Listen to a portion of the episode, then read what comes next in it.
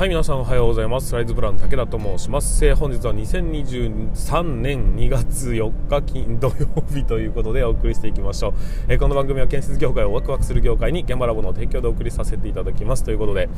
2022年からまだ脱却できていないというのと、今日は神々ですねというような感じで進めていきたいというふうに思います。よろしくお願いいたします。昨日は2月3日の節分ということで、僕はですね、鬼になりましてってなんかあれですね、きついことを言ったみたいな感じになっておりますが、そうではなくて本気の鬼の格好をしまして、子供たちに豆をぶつけられに行ってきました。もうあれですね、やってることはド M ですよね完全にアホのやることなんですけども、だけど、子供たちはキャッキャキャッキャ言いながら楽しんでおりました。もうあれですね、多分ですけども親父だということは分かっとるわけですよ。分かった上で全力で楽しみに行ってる感じはあるのが、いいのか悪いのか、成長というのはね、すごいことだなっていうふうに思いながら、昨日は北海道なんで、豆まきに使うのは大豆ではなくて落花生なんですよね。で、落花生で投げるわけですが、その中に丸いなんていうのはチョコボールみたいなのあるじゃないですか、ちっちゃいやつ、銀紙に包まれたようなタイプのやつ、あれも交えた結果ですね、めちゃくちゃ痛かった余計なことをしてしまった。僕の小さい時はですね、落花生とそのチョコボールみたいなものを混ぜてたもんですから、それがねたまたま売ってて、あ、懐かしいなと思って混ぜた結果、自分で被害を被るという最悪の結末になってしまいました。もうね、小学校に上がる人の球は速いんですよ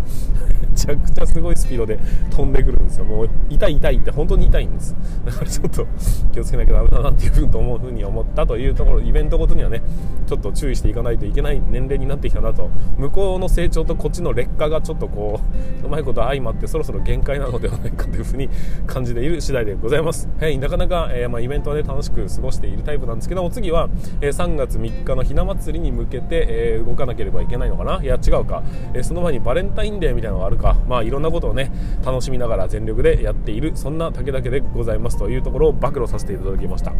昨日はそんな中ですね、若手基礎力アップバジャット学び直し研修ということで、3年生から5年生の方に対しての研修を行っておりましたが、その中でねいろんなね面白い出来事が起きまして、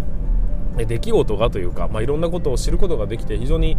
楽しかったなと。昨日のレクチャーは、段取りの方法論みたいなところについてのお話だったんです。で、短期のね、いわゆる皆さんがよくやってる段取りというものもそうですが、所長が基本的にやってる、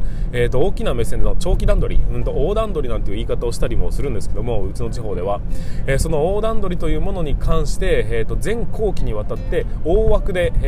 予定を組んでいくと。で、それに対してこう段取りをしていくみたいなところに特化してですね、お話をさせていただいたというところから、皆さんのね、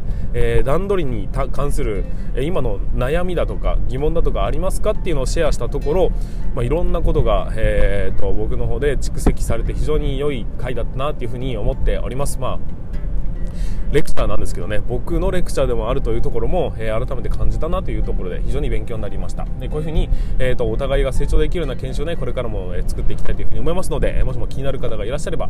新人スキルアップ研修、そして主任実践力アップ研修というのが、3月から始まっていきますので、まだ枠は空いておりますので、ぜひ気になる方は現場ラボというふうに、ね、調べていただければなというふうに思っております。はい、ということで本日もスタートしていきましょう。今現在マイナス16度ということで温度計は指しておりますが、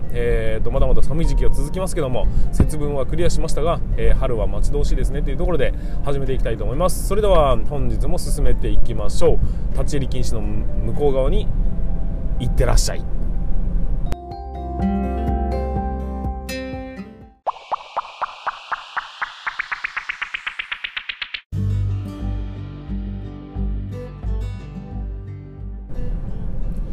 はい、ということでここからは、建築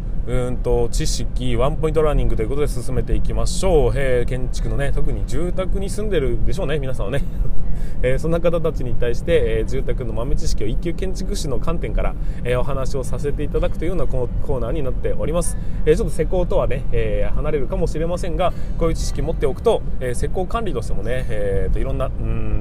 提案ができるようになったりしますので、ぜひ知識として持って帰っていただければと思います。今日のお話は何かと言いますと、天井が低いと広いっていう、天井が高いと狭いっていうようなお話をさせていただきたいなというふうに思いますので、ぜひお付き合いいただければというふうに思っております。昨日のですね、幅利きのお話をしたんですが、その前に本当は話しなければいけなかったなって、ちょっと反省しているんですけども、皆さんどうでしょうか。開放感を得ようと思った時に天井高を高くしたいというふうに考える方が非常に多くいらっしゃいます。特にですね、リビングだとかに関しては、吹き抜けを採用したいという人の、考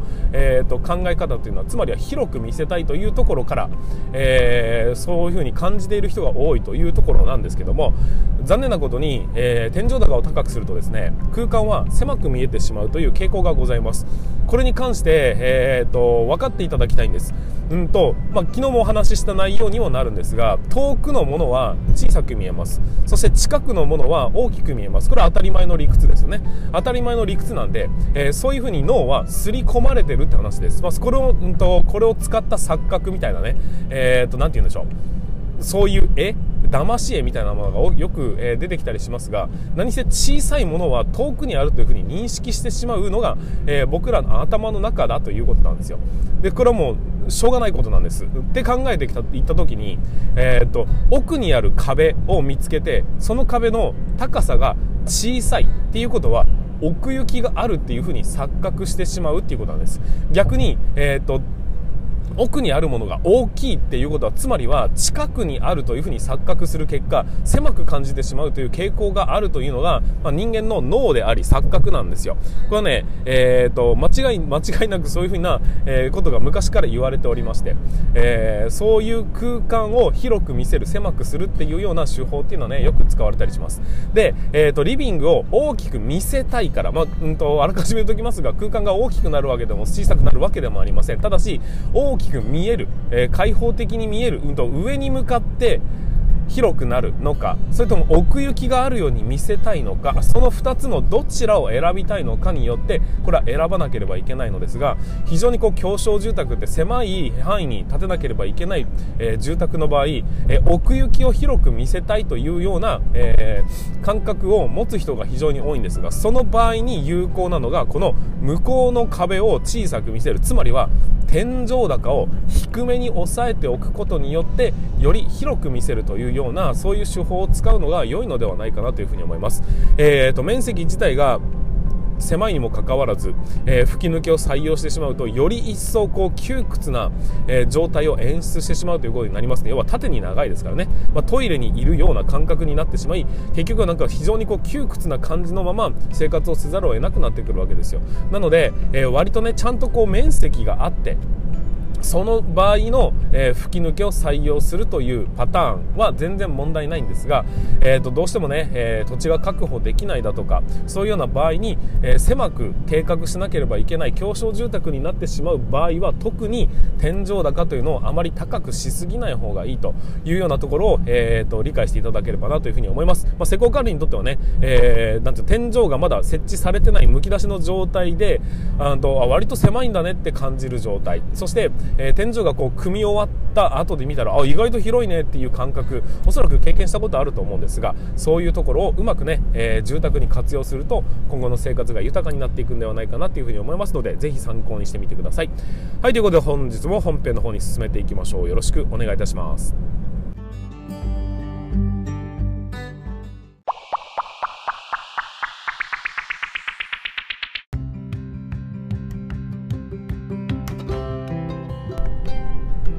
はい、皆さんこんにちは。ライズプランの武田と申します。建設業を持ち上げて楽しい仕事にするために YouTube チャンネル建設業を持ち上げる TV を運営したり、現場ラボというサイトでは若手の育成、働き方改革のサポートをしたりしております。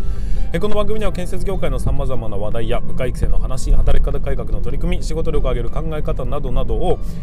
建築の現場監督17年の経歴を持つ僕がですね、自分の体験談をもとにお話ししていくというようなチャンネルになっております。で、車で運転する空き時間を使っておりますので、ちょっとね、雑音につきましてご容赦いただきたいというふうに思います。特に今日非常に風が強いので、ザーとかっていう音が入ってるかもしれませんが、ご容赦いただきたいというふうに思っております。本日の本題に進めていきますが、今日の本題は何かと言いますと、施工管理だって手に職っていうようなお話をさせていただきたいというふうに思います。大工さんは大工業がね、腕一本でっていう話ってあるじゃないですか。鉄筋屋さんは鉄筋を組むことが、クロス屋さんはクロスを張ることがみたいなところが、手に職っていう非常に分かりやすい部分であるがゆえに、施工管理ってなんもできねえじゃねえかと思われがちなんですが、いやいや施工管理こそ手に職ですよというふうに僕は思っておりますというところを今回ねぶつけさせていただきたいというふうに思いますので、ぜひ最後までご視聴いただければなというふうに思っております。本題に入る前に少しだけお知らせですが、2023年度の、新人スキルアップ研修ということで、4月の開講、6月の開講に一気に分かれまして、進めていきます。15人のね少人数制で、施工図はどうやって読みますかとかっていうような基本的なところを新人に対してお話をしていくというような、そんなねオンラインのレッスンになっておりますので、ぜひご興味のある方は現場ラボというふうに調べていただければなというふうに思っております。また、3月から、主任実践力アップ研修ということで、工程表の書き方とか、図面のチェックの方法みたいなところをレクチャーをしたりもしておりますので、まだ間に合いますので、ぜひ、ご興味のある方は検索してみていただければなというふうに思っております。はい、ということで、本題の方に進めていきましょう。施工管理だって手に職っていうことで、そうだな、施工管理が得られるスキルってたくさんあるんですよっていうようなお話を以前にもさせていただいているんですが、その繰り返しになる部分もあるんで、その辺はご了承いただきたいんですけども、施工管理ってね、自分で何ができるわけじゃないよっていうところがあるんで、どうしてもいわゆるその職人さんとかと比べると結局何もできないじゃない感が出てきますよねっていうふうに考えて、なんかこう潰しが効かない職業のように思われがちなんですが、いやいや施工管理ほどでかい仕事ができる、他の業種に行っても役に立つスキルがたまる、そんな職業ってなかなかないんじゃないかなっていうふうに思ったりしております。ここをちょっと紐解いてお話をするのであれば、まずはね皆さんの思い描くその手に職ってどういう状態かっていうと、何か起きた時に、例えば会社が倒産しましたとかってなった時にすぐに違う仕事に就くことができる、もしくは例えばこう地震が起きましたとかね、災害が起きた時にすぐに人の役に立てる職業みたいな、そういう意味合いにおいて、潰しが効くよねっていうところの、仕事が手に職をつけるっていうふうに言いますよね。そうだな、看護師さんとかが手に職をつけるみたいな、なんかこうアルバイトをやるとかパートでどうのこうのではなくて、ちゃんと手に職をつけとくのって大事だよみたいな話ってあるじゃないですか。そこから考えていくと、施工管理って結構得体が知れない部分があって、なんかこう何も結局できない人たちだよね、口だけだよねみたいな、そういうイメージってあると思うんですよ。だけど全然そんなことなくて、僕は企業独立した身になるわけですが、結局こういうふうに、何もないところに放り出されて、会社の看板も取っ払われて一武田弘樹ですという、個人の人間になった時に初めて思い知らされるのが、この施工管理の潰しの効きようがすごいっていう風に感じたわけです。で、そうだな、目の前にあるスキルっていうところに依存するのであれば、自分は何ができるのかっていうところから出発をして、できることを探して仕事をしていく、これが多分皆さんの思い描く、手に職っていう状態だと思うんですよ。一方施工管理はと言われると、結局のところ自分では何もできないっていうところから出発することができるところが、僕は素晴らしいところだというふうに思ってるんです。施工管理ってね、基本的には指示をもらって、動く側ではなくて指示を出す側なんです。要するにリーダー職っていうことです。リーダー職の、基本的な、業務内容としては、自分で手を動かして作業するのではなく、より多くの人にスムーズな仕事をしてもらうっていうことに注力をしていく、これがリーダー職じゃないですか。当然ね、人間関係がどうのとか、成長があだとかっていうこともあると思いますが、でも基本的には自分が動くと視野が狭くなるので、広い視野で見た時にどこもこう滞りなく作業が進めていくようにするためにはどうしたらいいのかっていうところに、注力をするのが僕らリーダー職である施工管理の仕事じゃないですか。これを普段何気なくやっているんですが、これって一つ、例えば仕事を辞めて自分で事業を起こしますっていう話になった時に、このスキルがめちゃくちゃ効いてくるんです。何かプロジェクトを立ち上げましょう、そうだな、誰かから仕事を請け負って何か作業しましょうと言った時に、自分が何ができるのかってやると、自分の幅の中でしか、仕事が考えることができなくなるのに対して、施工管理である僕らって基本的には誰かにお願いするっていうことって当たり前にやってるんですよ。わかりますよね。だから自分が何もできないっていうことを前提に考えても、大きな仕事を受けることができて、それをバラバラに細分化した上で、どこは何に、誰に、これは誰に、これは誰に頼むべきなのかというところを理解することができるんです。で、振り分けていって、最終生き残ったもの、生き残ったって金額的に残った部分が自分の利益だよねっていうお金の使い方、先行してお金を使うことによって利益を出していくっていう考え方が、基本的なもの全てが整っていることになるんです。だから人を動かす力っていうのって、自分が動く力よりも圧倒的に大きなものを作り出すことができる能力であり、これができるのは職人さんではおそらく無理なんですよ。その自分の職業、自分のスキルがの限界値までは仕事ができますから、それ以上の仕事になると、自分の同職種の応援を頼むぐらいのことはできるかもしれませんけども、僕ら施工管理をもうあらゆる職種に、なんならこれやるやつがいないって言ったらもうね、本当にどんなところにでも電話をかけてお願いすることって実際できるじゃないですか。そういうことが、何気なくできてしまっているというこの現実、確かに、仕事をしている間は非常に、苦労が絶えない、ストレスがかかるっていうので、まさに新しい人たちとどんどん仕事をしていかなければいけないというところがストレスがかかるんですが、でもその若いうちにそのストレスを感じながら、そこを打開して新しく人脈を作るじゃないですけどね、知らない人とでもガンガン渡り合いながら、こういうことできませんかというふうに堂々と言える能力があれば、どんな大きなプロジェクトだって、例えば飛行船ってなんだロケットを作りますよみたいなことだって、結局は自分では何もできないじゃないですか。まずは作り方を知ってる人とやり合ってっ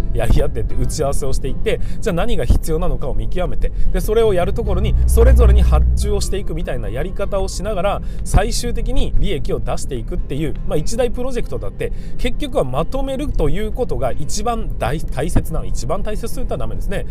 非常に重要なスキルなんです。だから、例えばね、地震が起きました、災害が起きましたのサバイバルになったとしても、結局はそれぞれの個々の能力があったとしても家は建たないんですよ。家を建てるためには1から10までのノウハウはあるが、でも、人を動かす力があるが自分では何もできない人っていう、いわゆるリーダー的なポジションがいるからこそ建物を建てるということが機能するのであって、僕らは手に職がついてないわけじゃないんです。手に職をついている人を集めることができて、その人たちをスムーズに動かすための順番の組み立て方とか、そういうプロセスを知っているという手に職がついてるんだっていうことを理解していただけると、実はですね、施工管理という建設業における施工管理というのは、確かに建物を建てるための、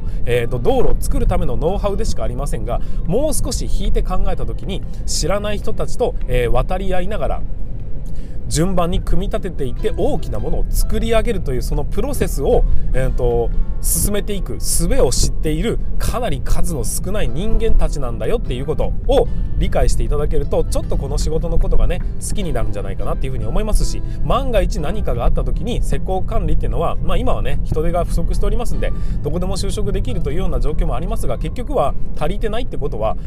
なる人がいない、これは悪い状況だっていうのも捉えられますが、でもそれぐらい難しい仕事なんだというふうに捉えることもできるんです。それを皆さんは若いうちから経験しているというのは、やっぱね、難しくてやめたくなる気持ちもわかるんですけども、だけどそれなりのスキルっていうのは非常に溜まっていってるっていうふうに意識しながら働いていただけると、これからの将来の自分を見据えた時に、今頑張るべきなんじゃないかっていうふうに考えやすくなるのではないかと、少しね、気持ちが楽になるのではないかというふうに思いましたので、今回お話をさせていただきました。ということで、本日も最後までご視聴いただきまして、本日の話はね、以上にさせていただきたいというふうに思います。ここで YouTube と、音声配信の方はお別れという格好になっていきます。ここからは現場ラボアカデミー限定配信で進めていきますのでよろしくお願いいたします。はい、ということで本日も最後までご視聴いただきましてありがとうございました。チャンネル登録だとか、あとはいいねだとかね、コメントだとかも書いていただけますと僕の方の励みになりますので、そちらの方もよろしくお願いいたします。はい、ということで本日は以上にさせていただきます。全国の建設業の皆様、本日もご安全に。はい、ということでここからは現場ラボアカデミーの限定配信で進めていきましょう。まあ